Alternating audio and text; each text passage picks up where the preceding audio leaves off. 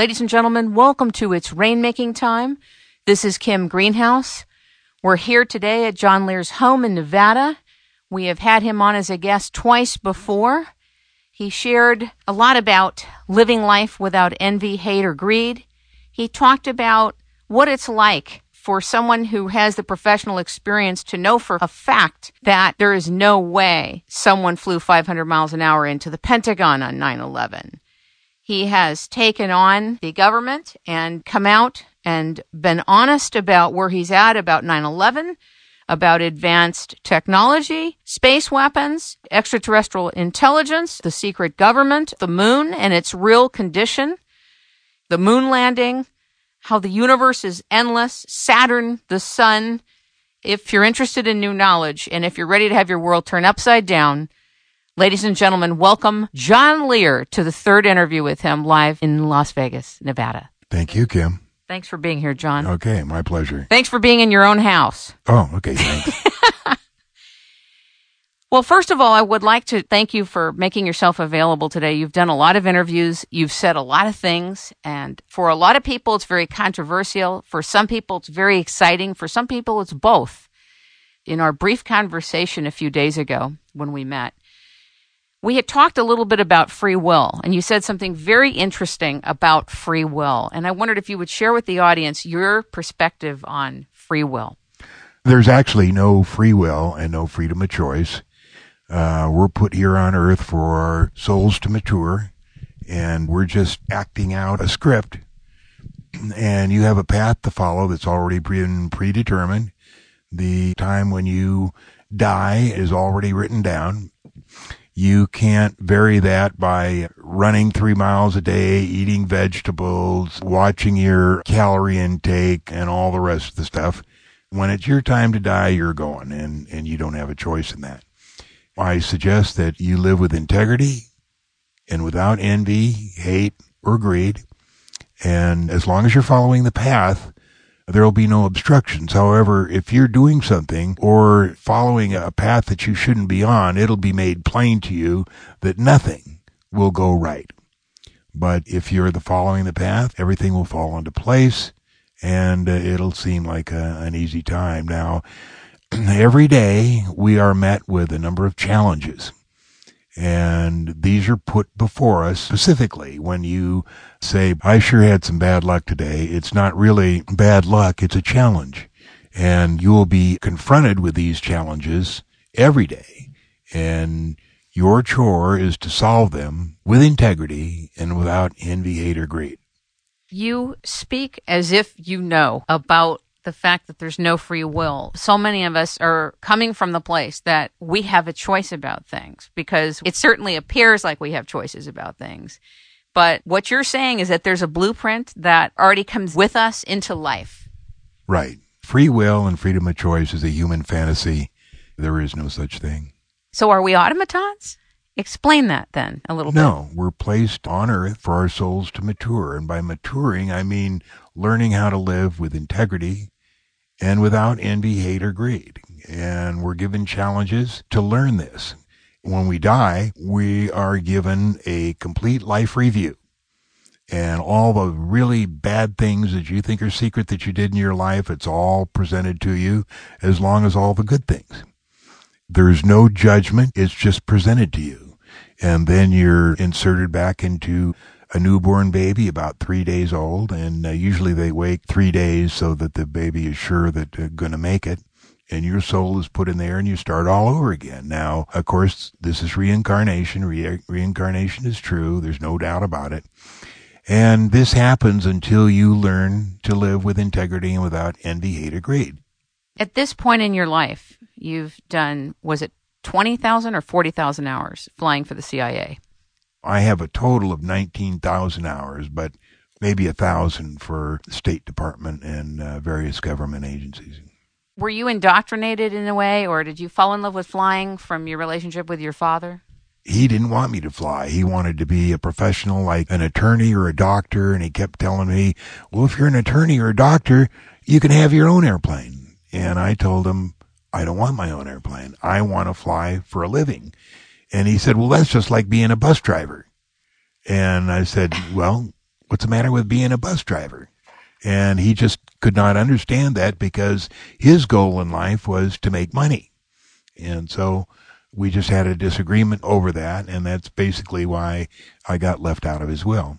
Actually, I got $1 because that's the rule in Nevada. Your children must receive $1 in your inheritance. How did that feel? Great. I lived down in Van Nuys at the time and, uh, I went to the Skytrails bar down there and where all the pilots used to hang out and we had a poppers party for me where there's the reading of the will. and, um, I got a bunch of presents. There was a six pack of dog food and I got some paper bags and all kinds of neat things from my friends. Right now, ladies and gentlemen, while we're doing this interview, there's a darling dog, one of four darling dogs, and this one is named? That's Tigger. Tigger, who is a boxer, and Tigger is licking me and all over John and I while this is going on. So there's Tigger definitely some fascinating subtext. Tigger is my sweet. Long live Tigger. Come on. There you go. You get the sniff. God, I didn't even know that about you. But didn't your dad teach you a lot of things about his profession and inventing and flying and well, Did, he uh, some things? he tried to teach me some things, but they were wrong. And the two specific instances I remember is when you um, set up your airplane for landing and you pull the power back. One of the things you have to do is put carburetor heat on because the airflow over the carburetor will attract ice. And when you put the throttle back on, you won't have any power because the ice buildup. And he was giving me a lecture one day and he said, you know, they always tell you to put on carburetor ice, but that's a bunch of BS. All you have to do is look at the head temperatures. Well, he didn't understand that it had nothing to do with the head temperatures. It had to do with the temperature of the uh, carburetor inlet. And the other thing he told me is, uh, now when you take off and you lose an engine, they always tell you not to turn around to land straight ahead. But you can turn around, you know, as long as you got the altitude. And he didn't understand that what they meant was if you're taking off and you have five or 600 feet, you don't have any altitude to make a 180 degree turn and get it back. So you have to land straight ahead. But he had a bunch of malarkey that he tried to teach me with. But fortunately, I had some uh, pilots that taught me the real way to fly. Dan Arney was one, Clay Lacy was one, Boots Jennings was one. And from these guys, I learned from the real professionals how to really fly airplanes.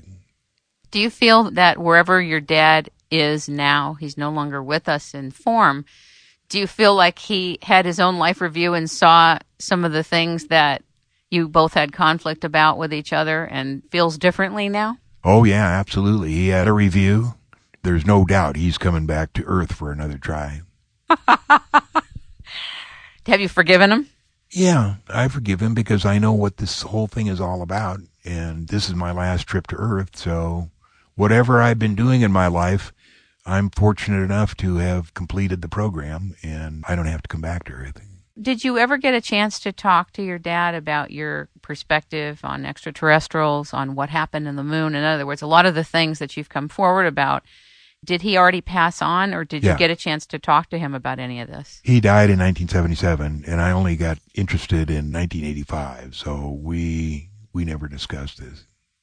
I want to talk to you a little bit about space weaponry we're going to go a little bit from personal to space weaponry. And the reason I want to ask you about this is in one of the interviews we did, you talked about there being 24 weaponized satellites. Yeah, 24 orbiting weaponized platforms that are run by the U.S. Navy, plus two command platforms. They orbit around Earth, and there's no part of Earth that can't be controlled uh, using these weapons at any time of the day, 24 7, year in, year out.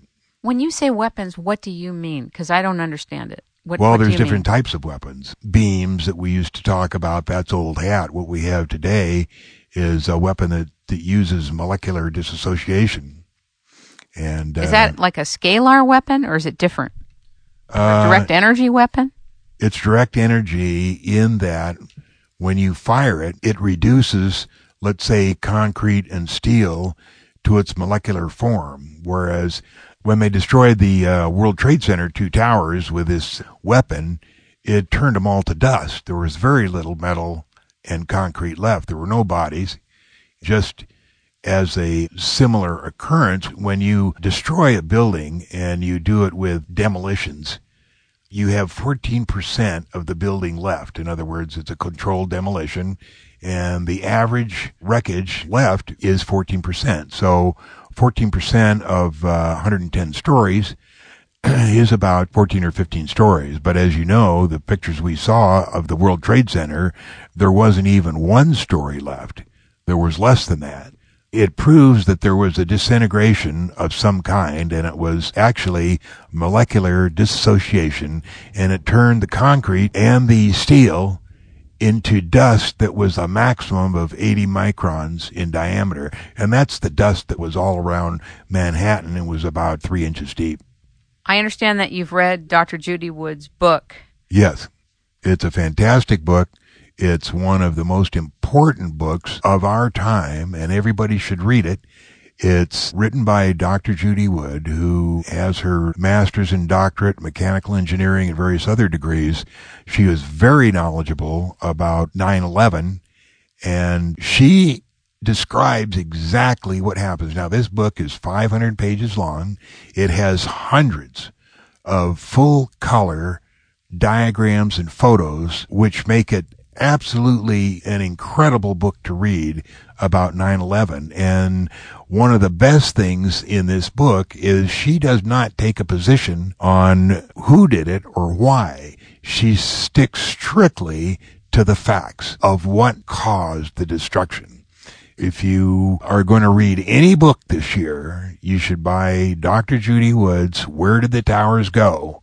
Not sure whether you can buy it, but just Google it on the internet and order it immediately because there's a chance that it's so good that they may even take it off the shelves. So get it right now. The interesting thing about that book also is that, as you said, it just talks about the facts. She doesn't take a position. Is that she goes into the forensic evidence of everything. She doesn't leave a detail out. Right. So I guess your position is that some type of direct energy weapon did hit the buildings. Absolutely. Why do you think it is that there's that there's such uh, infighting and wars in the 9/11 Truth movement with respect to finding thermite and all that? Couldn't they both coexist? Does it have to be a fight in the movement about it? Couldn't they both coexist where maybe there was thermite planted or something like that and there was a direct energy weapon because apparently the buildings were closed 3 days before this event and they were installing some type of electrical system for 3 days and they had written to many of the people in the buildings that they couldn't come in three days before. Well, that's possibly they did something, but it wasn't thermite. Thermite was originally used on railroad tracks, but it would be impossible for thermite to have been used in the World Trade Center simply because where would you use it? I mean, you couldn't put it on all 110 stories and change the rate of collapse. The, the collapse was faster than free fall. So you're not going to have the thermite uh, provide any help. It just doesn't do it that fast. The only way you can provide faster than free fall, or the you know the nine, nine seconds that it, ten seconds that it took to come down, was disintegrated, and it disintegrated in place. It didn't fall down. You know how people were saying that for many weeks after, or even several months after, there were hot spots where stuff was still burning hot. It wasn't on fire, but it was hot, burning. Yeah. What do you think that was? I don't think it was hot. They said that there was molten steel on the ground. There was none. The uh, firemen walking around had the regular boots, and the boots weren't smoking, and they didn't change shoes, so it couldn't have been that that hot. But as far as leftovers from the molecular dissociation, what happened is this is apparently one of the first uses that they ever used it at full power. Now there's many uses that they used the weapon for. They did the Murrah building.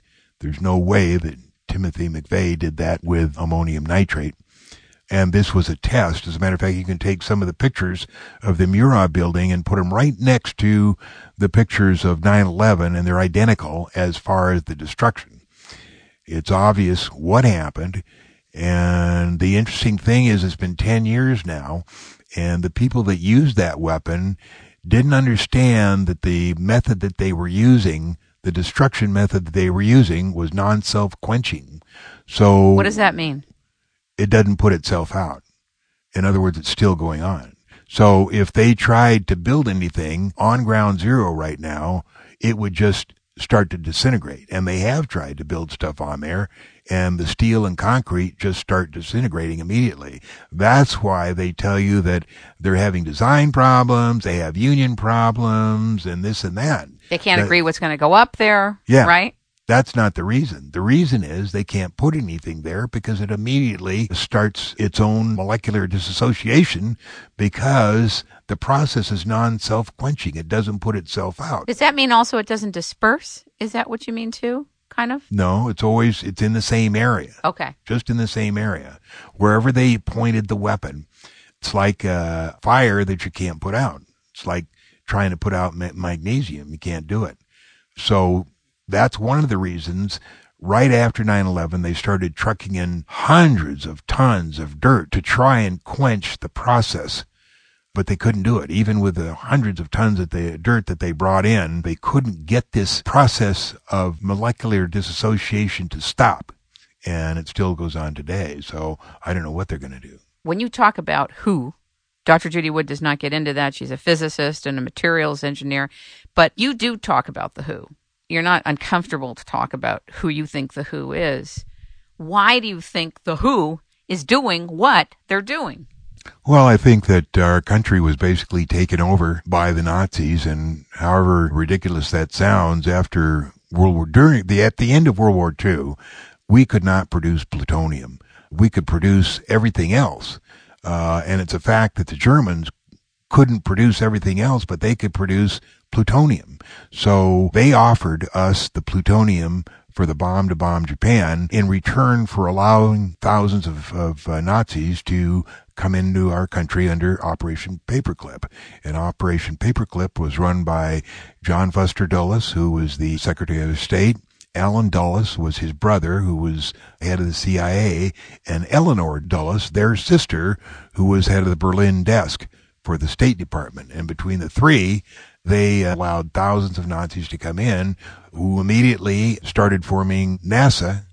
And then they took over different companies, Bell Helicopter and several other companies, and they've been uh, marching towards complete control. And they're the ones that took the money that was supposed to go for the Apollo programs. We never sent anybody to the moon. Nobody orbited the moon. Nobody went there. Nobody landed there. All that money, the billions to thirty billion dollars that was supposed to go to Apollo, went to the weaponizing of space. The first rocket that was sent up to start that program was under Project Aquila, or Aquila, however you want to call it. And they started building this 24 platform constellation of weapons, and that was in 1969.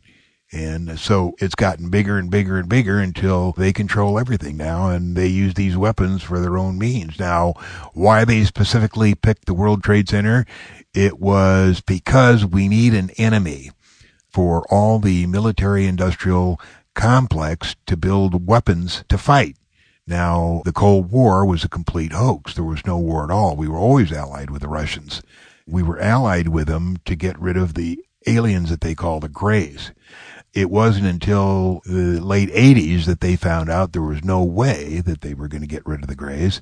So they decided to turn it on humanity itself uh, in order to reduce the population from 6.7 billion to 6.3 billion. The World Trade Center was just the beginning, and then the takeover of uh, Afghanistan.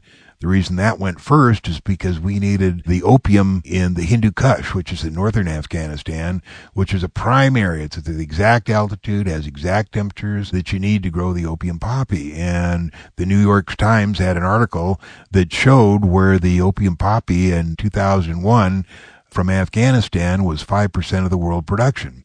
And in 2007, after we had taken it over and run it for six years, it constituted 95% of the world production.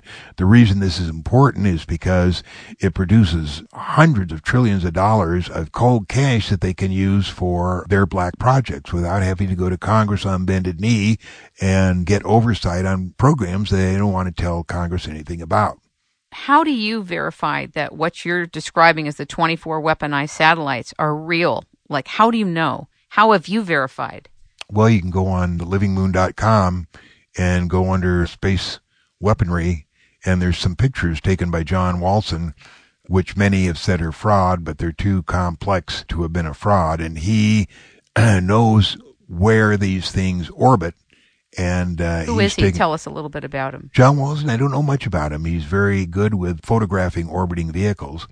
He's taken a lot of pictures, but there's ten or fifteen of these different, separately different types of weapons, and you can look on these photographs and see the exact shape of the weapon and see that they are very, very scary, very lethal, and there's no doubt what they're using it for. Let me ask you this. How come if as long as the extraterrestrials have been here forever and are in space as we are, why are they allowing space to be weaponized from your perspective? Well, we don't get to go anywhere else. We're in a, a, prison planet. We can't go more than 500 miles orbiting because of the Van Allen belt. And, talk about uh, that because you did talk about that on the first interview. But NASA, of course, on their website says that getting through the Van Allen belt is not a problem. They have to say that because they're saying that we went to the moon and if we went to the moon, then, then the Van Allen belt can't be a threat. But in fact, it is a serious threat and nobody could live through it. There's no way an astronaut could go through it even fast and uh, get out alive. It just can't happen. Is that because of the gamma rays? Yeah. So every single, and I've said this to you before, but every single flight as we know it, these astronauts are going to the International Space Station, not necessarily to the moon or anywhere else. Let me answer that. It's possible that now we are going to the moon with the technology of what we've got with the aliens, but I've been going back and forth. First, I thought definitely we had been going to the moon and Mars. I thought we went to the moon in as early as 1962 and to Mars as 1966. And then a friend of mine showed me the landing tapes of Apollo 11, 12, 13, 14, 15, 16, and 17. And when I took a good look at these moon landing tapes, I mean, they're fake. Nobody landed up there. It was just ridiculous. So then I knew that the Apollo program didn't go, but it may have been another different program that went. So I'm not sure. It's possible that there are some secret astronaut group that is up there on the moon. You talk about how the universe is endless, it's infinite. There's billions of planets and billions of beings from all over. You have no fear of death now, right? No, I'm looking forward to a great time. Like I say, this is the last trip I have to make to Earth and I'll get to go out and play with the adults in the universe. Now, I don't know what it is I did during my life. I don't consciously remember living with integrity and without envy, hate, or greed, but apparently I did. So I'm going to have a great time. And the universe is if you'll just imagine what your vision of heaven is, then multiply that exponentially by a thousand. And that's what it's really like out there. The universe is infinite. Our solar system is much different than we think it is. For instance, we know of nine planets and there's actually 30 planets. Some are intentionally hidden from us. Some we just haven't discovered. There's all kinds of things out there. For instance, all of our planets in our solar system and their moons or satellites are inhabited by either people just like us, but far more sociologically and technologically advanced, or some type of uh, alien species, or many types. But everything is inhabited. For gas giants that they call, there's no gas giants in our solar system except for NASA. And uh, they're the only. Repeat that. The only gas giant in the solar system is spelled NASA. The others are uh, planets, many of them similar to ours. You're hysterical. And uh, lots of people live there. Venus is not 800 degrees centigrade on the surface. The people live there just like us. One of the things we're fed is that the surface temperature of the planet is inversely proportional to the distance from the sun. In other words, the farther away, the uh, colder it gets, or the nearer, the hotter it gets. That is not true. The sun is not a fusion reactor or have anything to do with fusion. It's a electromagnetic sphere and it puts out an electromagnetic wave that is modified by the atmosphere of the planet. Now, our temperature here is roughly 72 degrees.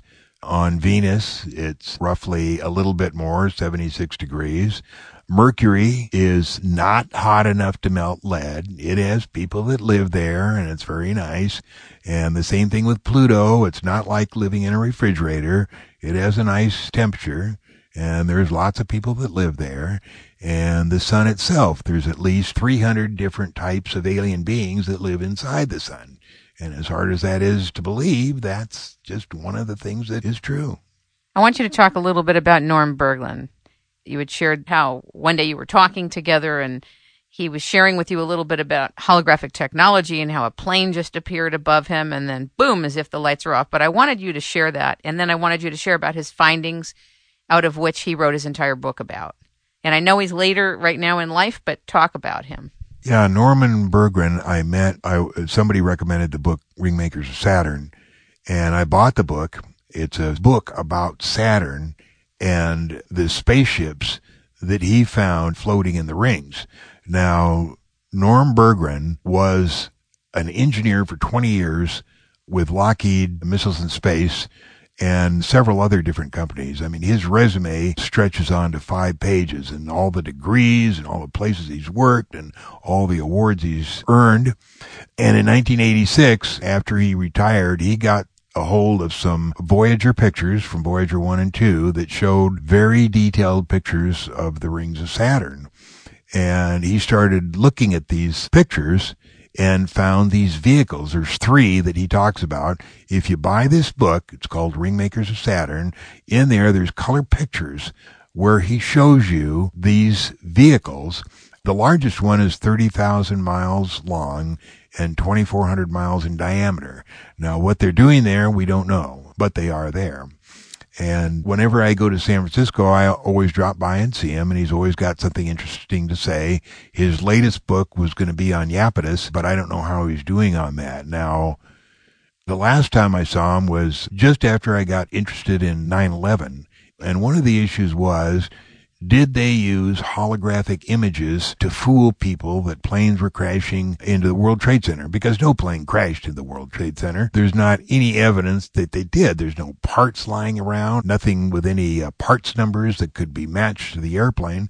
So one of the things I proposed, it might be a hologram. And when I told him this, he said, well, you might be right because one day I was going to work. He lives in Los Altos Hills and he was driving down the Bayshore Freeway and he was with a friend and it was early in the morning, like about eight o'clock, and they saw a big shadow and they looked up and here's a 747 type airplane about 200 feet above the freeway.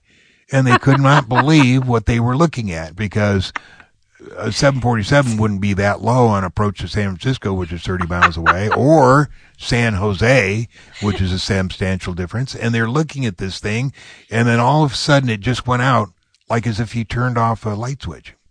And so he said that was my introduction to holographic images. So Johnny said, if holographic images were used during 9-11, it could have been that. It turns out that I'm tending towards the fact that 9-11 was strictly video fakery and that they didn't use holographic images or have to use them. But uh, so you shifted a little bit about how you see it or how you're sensing what happened. Right. But the thing is, when I brought up holographic images, there was such a gigantic hue and cry and people trying to discredit me and saying, oh, it's ridiculous. You know, it was just like a government operation trying to discredit the fact that holograms were used. So I didn't know whether they used or not, but they certainly didn't want us to think that they could have been used. I invited a gentleman on the show who had just released this latest thing. He talked about this latest advance in holographic technology. And in the show, I said to him, How advanced do you think this is? I mean, this is supposedly the most advanced we have now.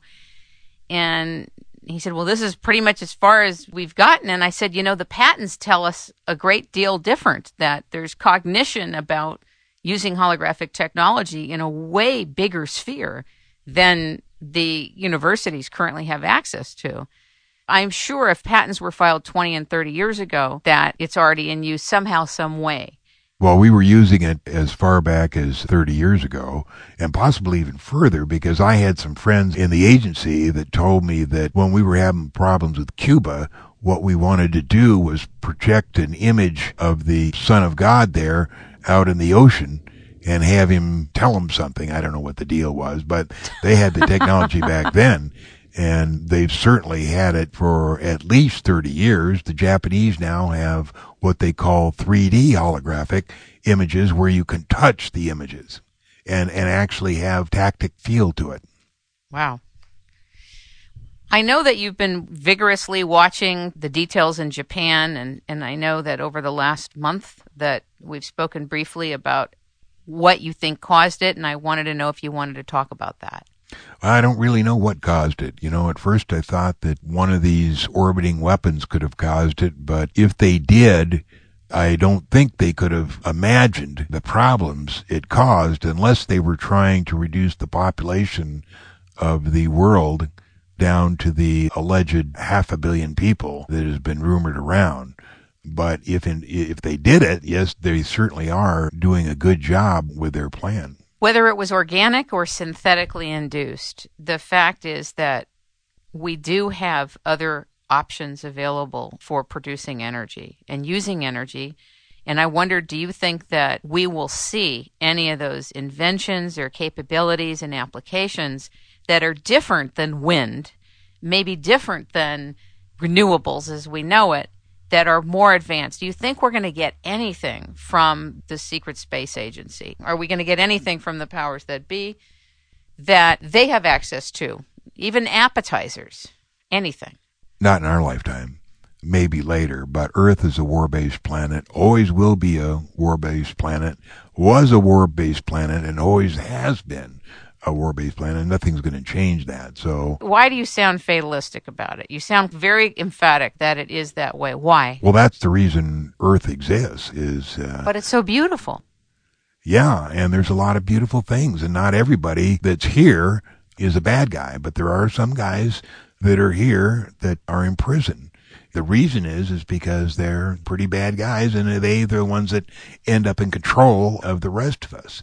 Now the rest of us our problem is not to get those bad guys out. Our problem is to take care of ourselves. It all begins with each one of us.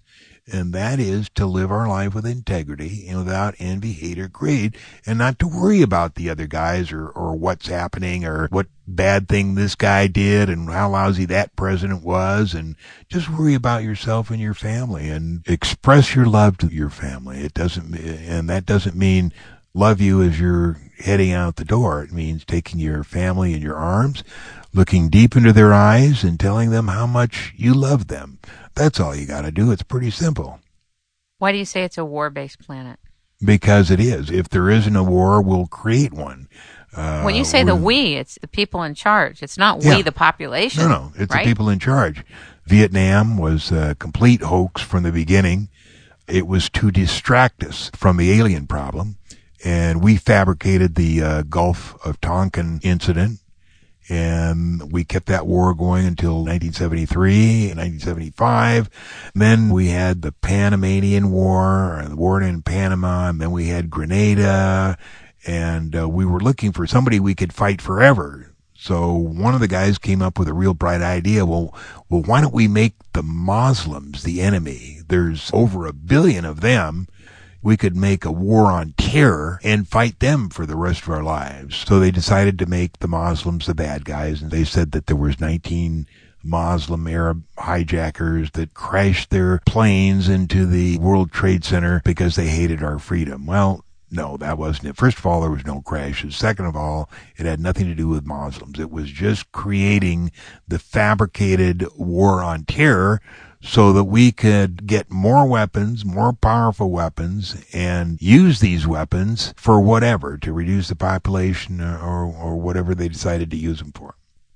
Why don't the aliens intervene in the warlike activities on this plane? And particularly, I looked at a map the other day of the number of nuclear sites in America. Forget the rest of the world. Just looking at America, it was frightening if there is, quote, an enemy, if there is a group that wants to hurt us, we're very vulnerable. We're very vulnerable with yeah, all of those nuclear sites. I don't think they'll get away with the mass killing of billions of people. It just won't happen. But why do you say that with such surety? Because where are the aliens going to put all the souls? I mean, we're here to mature our souls. So they're not going to let people destroy it, the planet, while they're doing their best to get all these new souls matured. But they're not going to let anybody destroy all. And, and by destroying, I mean destroy their meat sack, which is what we call our human costume, uh, which is just a container for the soul. When you speak about the aliens, you speak with some reverence in your voice.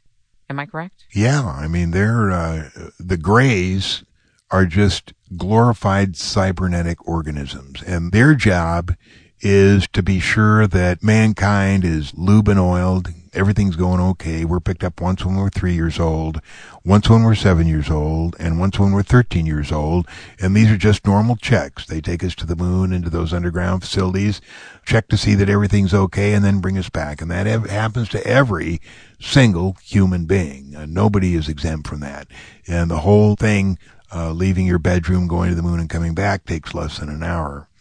So they do that, but they're just working for somebody else. The people above them, and maybe the people above them, are the ones that actually made the soul and put the Greys in charge of the containers that contain the soul to be sure that we live as long as we're supposed to and die when we're when we're supposed to. All these stories you hear about abductions and the anal probes and everything, that's all baloney. Those are screen memories because they don't want us to remember exactly what happened. Wait, So, go back a little bit slower. I know you're going to get rolling on this. What do you mean it hasn't happened? Uh, the bad things memories. that aliens do, those are screen memories. I'm talking specifically about the Greys. And these abduction stories, horror stories, are screen memories because they don't want you to remember where you went or what you did Why? because it's it really has nothing to do with the maturing of the soul. Well, then why are we there? Why are we brought there? Oh, well, they just do checkups to be sure the arms and legs work and we're thinking the way they want us to think. And, uh, you know, there's many things that they have to do with the, you know, to do with the brain and, and the way we're programmed and everything in order for the soul to mature. So I don't know what they do there. So, for example, the Betty and Barney Hill story captured, are you saying that their reports of what happened to them with clear consciousness are not real? Could have been a screen memory, yeah. Like implanted memory kind of thing? Is no, what they mean? just, I don't no, know what they- you mean by screen memory. screen memory is a, is a memory that the aliens put in your well not the aliens the US government does that too they put in a memory over what you actually experienced so that when you try to remember you remember just the screen memory what it does Like a filter? yeah it doesn't allow you to recall what really happened when you try to recall something you just remember the memory that they put in your mind Then why do you think people are so emotional about it and crying and hysterical? so that they don't remember When you talked during one of the interviews we did about Bob Lazar, Lazaria. when he used to work at Area 51, Right. And how one of the reasons that he left is that when he would go in, he was given some type of liquid. And then I think before he would leave at the end of the day, he was given some liquid, and everything he did during the day, he couldn't remember. Was that correct? Um, you said something like that. he was only given it. the liquid once, Okay. and that's when he first went to work, and they gave him his pine-smelling fluid, and he describes it as he was sitting in a, a lounge chair, and he felt that he was in a well. His arms were about 20 feet long, and his fingers were barely grasping on the side of the well to try and keep himself from falling into it. And that was pretty scary. But whatever it was didn't work for the first several months because when he came back from S4, he would tell us all the cool stuff that went on. But the last two trips he made up there, he could remember getting on the Boeing 737 here at McCarran and he could remember getting off, but he couldn't remember anything in between. And he didn't want to work in a program that he couldn't remember what he did. So they've advanced mind control to the point where you can work all day on a secret program and won't remember it when you get home. Now, they could always do that, but they had problems with that because people would know something happened and they would drive themselves nuts trying to remember.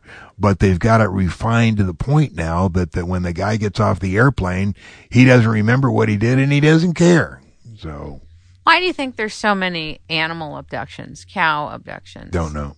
That's very strange. Yeah. Do you have any sense of what that's about? No, don't. And was there ever a time where you were concerned about these abductions? Animal abductions? Uh, people abductions. I realize that right now you're saying, look, I think this is simply screen memory. I don't think this actually happened. I don't think that this happens. At very first, when Yeah. I wrote the John Lear hypothesis, I said that the Greys were here because their civilization was on the backside of a bell-shaped curve and they needed help to keep their species going. Well, what it turned out is that's what the government is trying to tell us. That's the way they're trying to spin it. But that's not the truth at all. The truth is that the Greys are here to be sure that us meat sacks with our souls are maturing like we're supposed to. But the government has gotten itself into a problem where they thought the Greys and still think the Greys are the enemy. That's the whole reason for these 24 orbiting satellites. They thought they were going to be able to keep the Greys from coming here. But the Greys are millions of years advancing us, and there's no way we could stop them, and there's no way why we should stop them. But in fact, they thought they could do that, and, and as late as 1989, when Bob, the, some of the last times he went to S4, he told me that he saw a message to allegedly sent to the owners of the Greys that said, either you help us get rid of the Greys, or nobody's going to have Earth. So the first question I had for Bob, I said, well, if that message travels at the speed of light, oh, and then, we discussed how far away the owners of the Greys were, and he said over 2,000 light years. So I said, well, isn't that going to take 4,000 years to get a message back? And he said, no. He said, they have what they call a gravity phone. And the gravity wave is instantaneous. And so if you hook a phone to the gravity wave, you can instantaneously talk to somebody who's 2,000 light years away. My next question was, what do they mean nobody's going to have Earth? And he said, well, they've, they built a weapon that can destroy half the continent of South America with just one bomb. So Who I don't does? know. Who has this? We do. We have it. The U.S. government. He didn't say they were, but he just assumed that the threat was that nobody's going to have Earth. The people that run the government were going to unilaterally make a decision to the planet suicide. That's really scary. So, what do you think of the MILAB abductions? Well, the joke is he, there's there's plenty of military objections going on because anything that one branch of the service has, the other gets to have it. So we have the Air Force, the Navy, and the Army all have their own saucers and abduction programs. They're called MILAB, military abductions. And what's the point of them? Whatever they do, they take us up and explore our minds and do this and do that. But the joke is, how can you tell if you're being abducted by the military or an alien? And the answer is, it's not alien if there's a non-com in the back sipping coffee.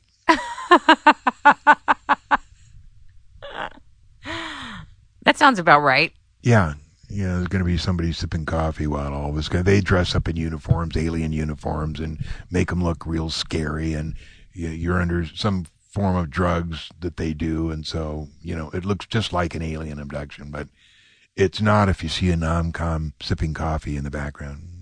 So, you're not really concerned at all about any takeover from an extraterrestrial race because they're already here and they've been here forever. Yeah, they wouldn't want to take us over. There's no reason to take us over. They put us here. So they're not going to put us here and then take us over. Don't give us back. What do you think about disclosure? And what do you think of Steven Greer and his work with disclosure? Do you have thoughts about that or Well, I'll just tell you about disclosure. It's not going to happen for between 60 and 80 years. Full disclosure, there's no reason for it. The reason people are pushing for it now, or a small group of people, is they feel that now that they know that saucers are real, they want to tell everybody, but there's no reason that everybody should know. And it would cause a lot of disruption around the world if they did. So, first of all, when you say disclosure, what would the government disclose? Would they say Roswell was real after they've been telling us for years it's not? You're not going to back the government into a lie. It's just not going to happen. So if there is a disclosure in the next few years, you can be sure that it will not be anything real. It'll be a, a fantasy story. What do you think of Wernher von Braun's deathbed plea to Dr. Carol Rosin about what's going to happen and what's going to be staged with respect to aliens? It looks like it's coming true. Well, let's talk about what it is. You know what it is, right? Yeah. Talk uh, about it. There was four stages. I don't know about the four stages. I just know that what Carol talked about was that he had pleaded with her that they're going to create through holographic technology alien beings and ships and everything right, that to was scare the, the hell stages. out of the population for purposes of weaponizing. Yeah. Talk that about was that. the four, that was the fourth stage. So they already have done that and uh, they've already created the weapons. They already have the holographic images so all we're waiting for is the alien threat. And so we have all this planet Nibiru and planet X and all that baloney going on that in 2012 these aliens are supposedly going to show up and tell us what to do, which will probably be to turn all our weapons in or, or whatever the government feels like we should be doing. But it's all just a hoax. They'll be using holographic images. It's not real. I know you said that you don't see disclosure happening for 60 to 80 years right. because it really has to do with the readiness of the civilization. Right. And that's going to be timed based on the extraterrestrial game plan and not ours. Right. And therefore, what do you think of steven Greer's work of at least bringing military people forward so that there is cognition on behalf of the masses that it exists? All the guys that are coming forward only have incidents radar incidents or they saw a vehicle or they saw a saucer. Right. But none of them have real ironclad stories like I got in this flying saucer and, you know, went somewhere and our military runs it. Not, not, that's never happened. There's no been no disclosure like that. But don't you think that what they are sharing though is still very substantial in and of itself? It's, you know, a lot more than we had 40 years ago, but it's nowhere near what the real disclosure will be. How do you see the world changing upon the disclosure happening, being timed right and it happens? What do you see happening from that point? It'll be like nothing ever happened. People won't even notice it because saucer sightings will then be so common that nobody will even give it a second thought. Oh yeah, yeah, well they've been here a long time. So there's not going to be an announcement like today I'm going to announce the presence of aliens on Earth and bring out an alien. It's not going to happen like that. Do you think that we're going to walk around with them? We will see them. Aside from in ships, you and I may be gone, No, but no, you can go right down to the mall now and see one. right down to the mall. Right. Then you mean, not now. Right now. Right now? Right now, you can go right down to the mall. All those people milling around at the Caesars Forum or any of those, just look for somebody who looks just a little bit weird. Maybe their eyes just wrap around their head just a little bit different. And then in your mind say, don't say it out loud, but say, I know you're an alien. And you'll watch them turn around like that. Come on. No, you Are can you do kidding? that right now. No, I'm not kidding. You can do that right now. I mean, I have many friends that have done that. Are you an alien? You're scaring me. Ladies and gentlemen, I did think I was talking with John Lear, and now I don't know for sure. Do you think we're going to see them in a different form than us 60 years from now? Eventually, we'll see. Now, what's going to happen to religion, and what's going to happen to what we view as being sacred? Well, that's one of the problems, is because religion was put here on earth to give us rules and regulations to live by so that we wouldn't hurt ourselves while our soul was maturing. But that's just because we are unable to understand the big picture. We've got to have a God and his son, Jesus, and he died to save our souls and uh, that kind of malarkey. Have you ever been religious as a younger person? I was brought up in Christian Science. And, Okay. Uh, Mary Baker Eddy? Mary, Mary Baker Eddy. It was interesting. They had a lot of good things to say, as most religions do. But once you realize the big picture, there's nothing like that. I mean, people say revere Jesus and the Virgin Mary, but that's common with hundreds of religions throughout humanity. And it's all the same. The Son of God, the virgin birth, the manger in the stable, and the, and the star in the east. All religions have that same story. It's not just Christianity. Do you think that there were beings, though, that had tremendous gifts that were born, that were kind of ascended, had mastery, and were able to perform miracles throughout time? I doubt. I don't think so. No. You don't? Uh, the Old Testament, there's no mention of Jesus. Right. Uh, and in the New Testament, it was just either Paul or Saul that made him up and, and started the story of Jesus, which which is not true. It has some good things to say, but that's for the people who need something like that, that need to go on Sunday morning and need forgiveness and something to believe in. Eventually, people will just not need religion anymore, and there'll be no more churches. And Don't you think that a lot of people are going to be very unsettled and very upset and very torn apart? Because it'll that? happen very gradually over the next sixty to eighty years. Do you believe in time travel? time travel is true. You can go forward in time and backward in time. There's different ways to do it, depending Like on remote viewing? Yeah, life. You and me sitting in this den here on Earth is not real. It's an illusion, so that we have a place to mature our souls. And going back and forth in time is just going back and forth in this illusion. Time is just something for humans to experience so that we, as we progress and our souls mature, that we have uh, time to relate to.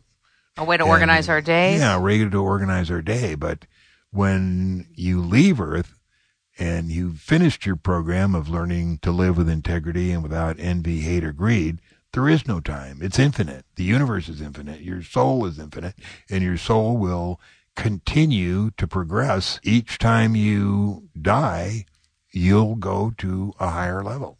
Why do you think it is that the Stargate program closed? Do you think that it ever opened, the remote viewing program? programs close like that when they want to make it black.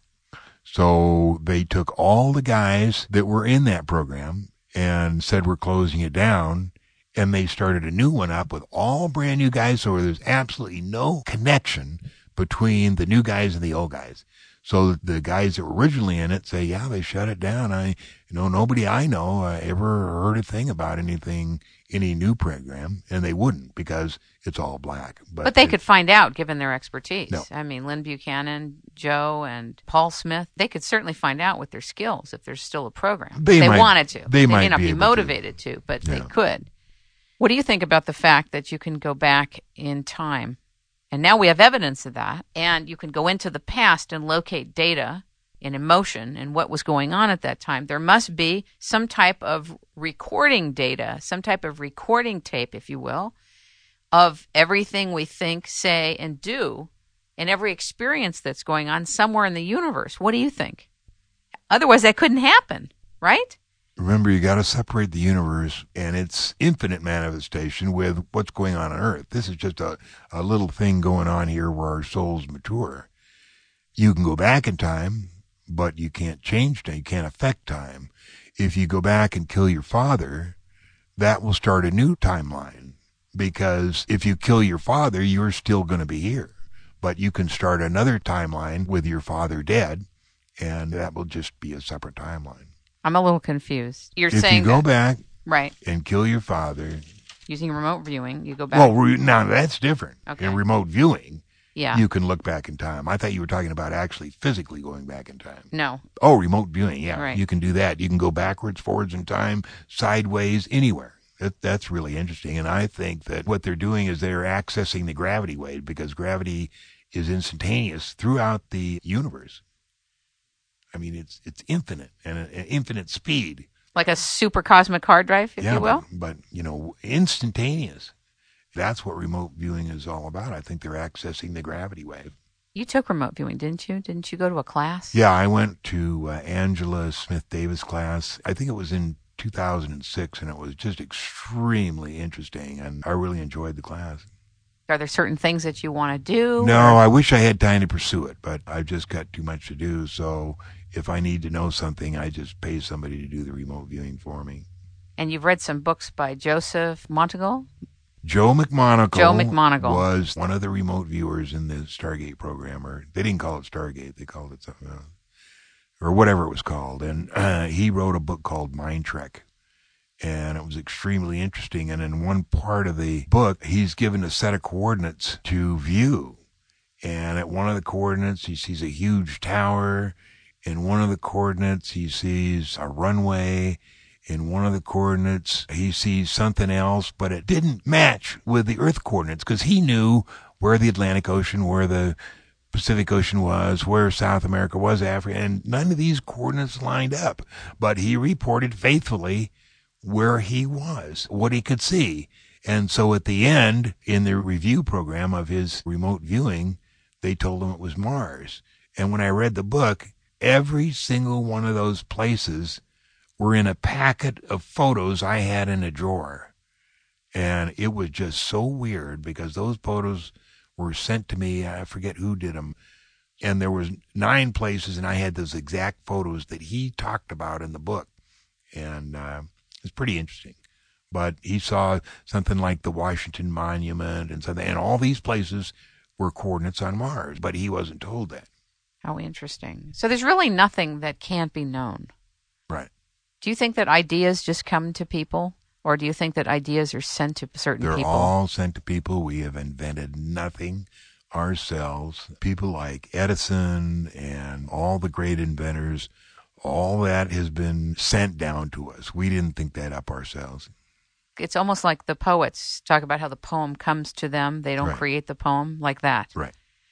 Well, where do you think creativity comes from? Why are some people more creative than other people? Where does it come from? I don't know. You ever been interested in that? Creativity like what? What do you mean? How come some people are much more creative than other people? Why do some people have more creative capacity? I don't know. That's above my grade level. You've migrated from country to country. I just learned this the other day. You've actually migrated with your wife to different places at different times in your life. Yeah, we've made 34 major moves and I've lived all over. I lived in Lebanon for a year and then Cyprus for a while. And then we lived in Laos for a year, Cambodia for a year. We lived in Egypt for two years. We've been all over. Now, was this when you were flying? Yeah. Were there any places that you lived that was difficult for you? Or you had Not specific challenges? Not for me because I had my flying to do. That was all I was interested in, but it was very difficult for Marilee. Every place we went was a challenge, but she was up to the challenge, except that uh, when we got to Egypt, after two years, she was done with moving. So I promised her that when I finished my tour of duty, that I would go back to Las Vegas where we had our house, buy her the house of her dreams and go to work for a regular stateside passenger or cargo airline, which I did. We had a lot of fun, but the rest of my career was just flying for charter and cargo airplanes, not the real challenging stuff, running guns and all that. Do you believe in true love? Of course. You've been married a long time. You've been together a long time. Yeah, May 22nd will be 40 years. Congratulations. And I knew, I knew Marilee two years before that. So she's my soulmate and my partner. And we've gone through a lot together. She really understands you, doesn't she? Yeah.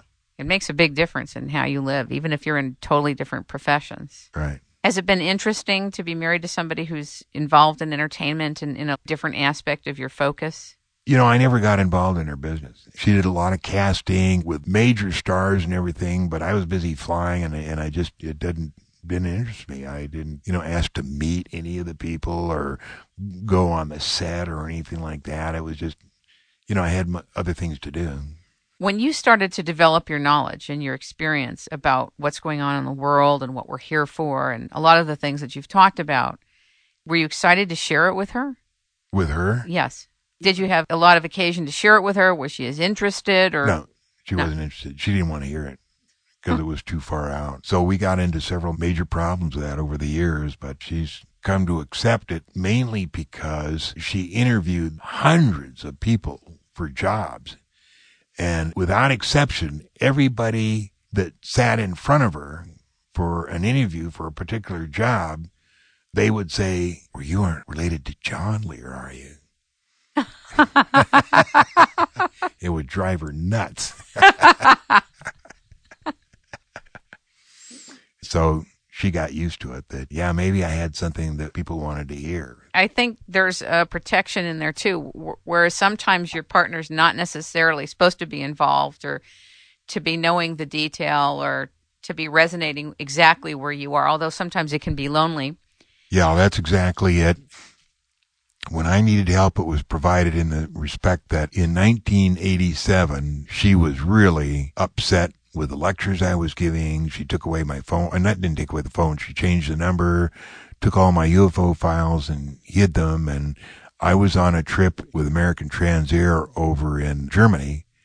And I called home to check on how things were going on. And she says, well, I saw one, but I still don't believe it. And what had happened is it was two o'clock in the afternoon and she was out there with my daughter Jackie, who was then about 11 years old, and two saucers came from behind Frenchman Mountain and just went along the edge there and then went behind. And so it was a clear day. It was a daylight sighting, clear as a bell. Both of them saw it. So she couldn't deny it after that. So she had a little bit more tolerance for what I was talking about. That's really profound. Now, I would like to see one in the daytime, which I never have. But for some reason, she was shown that, and it was probably to get her to calm down a little bit.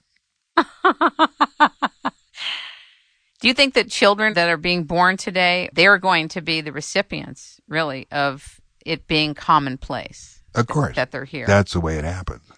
That's the way science develops or runs forward. It's not getting the older scientists to accept it. It's only by then the older scientists dying off and the new scientists coming up the ranks are familiar with the new ideas. And that's how science progresses. It's not taking the, the old science and trying to teach them because it's they a don't waiting want to hear game. it. It's Yeah. a waiting game. They don't want to hear it. Some people, have you ever heard of Ray Kurzweil? No. who wrote The Singularity is Near. He suggests, and he's one of the revered inventors of the world, he's also a futurist, and he says that within 25 to 30 years, that we will be merged with artificial intelligence, that we will be part artificial intelligence, both the medical science side of it.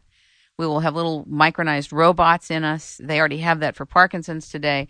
We will be able to live in 3D. There's all kinds of things he lays out. It scares me a bit. Do you think that we will evolve or be allowed to evolve into that direction totally, where we're merged in almost machines? Probably not. I don't think that'll happen. You don't think that part will happen? No. What's your take on what consciousness is? Consciousness is the voice that our soul has. In other words, we have a soul within us that's ours from the beginning, whether our beginning was 10 years ago or a million years ago, and it will be with us forever. There's no end to a soul. It goes on and on. There's no such thing as the death of a soul. It just goes on forever. So whatever you say, think, do is a manifestation of your soul. Do you think consciousness lives outside of your soul? Your consciousness is not separate from your soul. So there are people that come into their life and it appears that they have an evolved consciousness. They're already in the realm of living without envy, hate, or greed. And I've seen very young souls already in this place. Right. And I've seen people that are older in age that seemingly you would think would come to a peace, but they're not there. Mhm. So maybe a matured soul does have evolved consciousness, and that's one and the same. Right. That's the manifestation of your soul. It's either young or old or however. So, what would you like to have happen before the end of your life? Are there some things that you're comfortable to share with us? I'd like a uh, full box of real Cohiba Esplendidos from Cuba. I'd like to be able to afford another bottle of Louis the Thirteenth cognac. How much is that? Uh, a couple thousand bucks. That's the old bottle I have right up there. Okay. But other than that, I can't think of anything else. Is there any place you'd like to see or go or do? No. What about a movie being done about you, your journeys? is that important to you that that gets done before you pass? Uh, no. Like a book is just a pain in the ass because you have to go out and promote it. what if you don't? What if you don't promote it? What if you don't have to promote it? Do you want to have your book done? Uh, It just happens that my daughter is writing it, so I will have to support her, which means I'll have to go out and do the interviews because she's doing such a good job. Well, maybe they'll all come to you. No, you have to go out and promote it or it won't sell. I see. It's been a pleasure to be with you. Ladies and gentlemen, we have been talking with, learning from, and listening to John Lear live at his home in Nevada. And it has been a pleasure. And thank you so much for your time. Okay, thank it's you. It's rainmaking time. Thank you.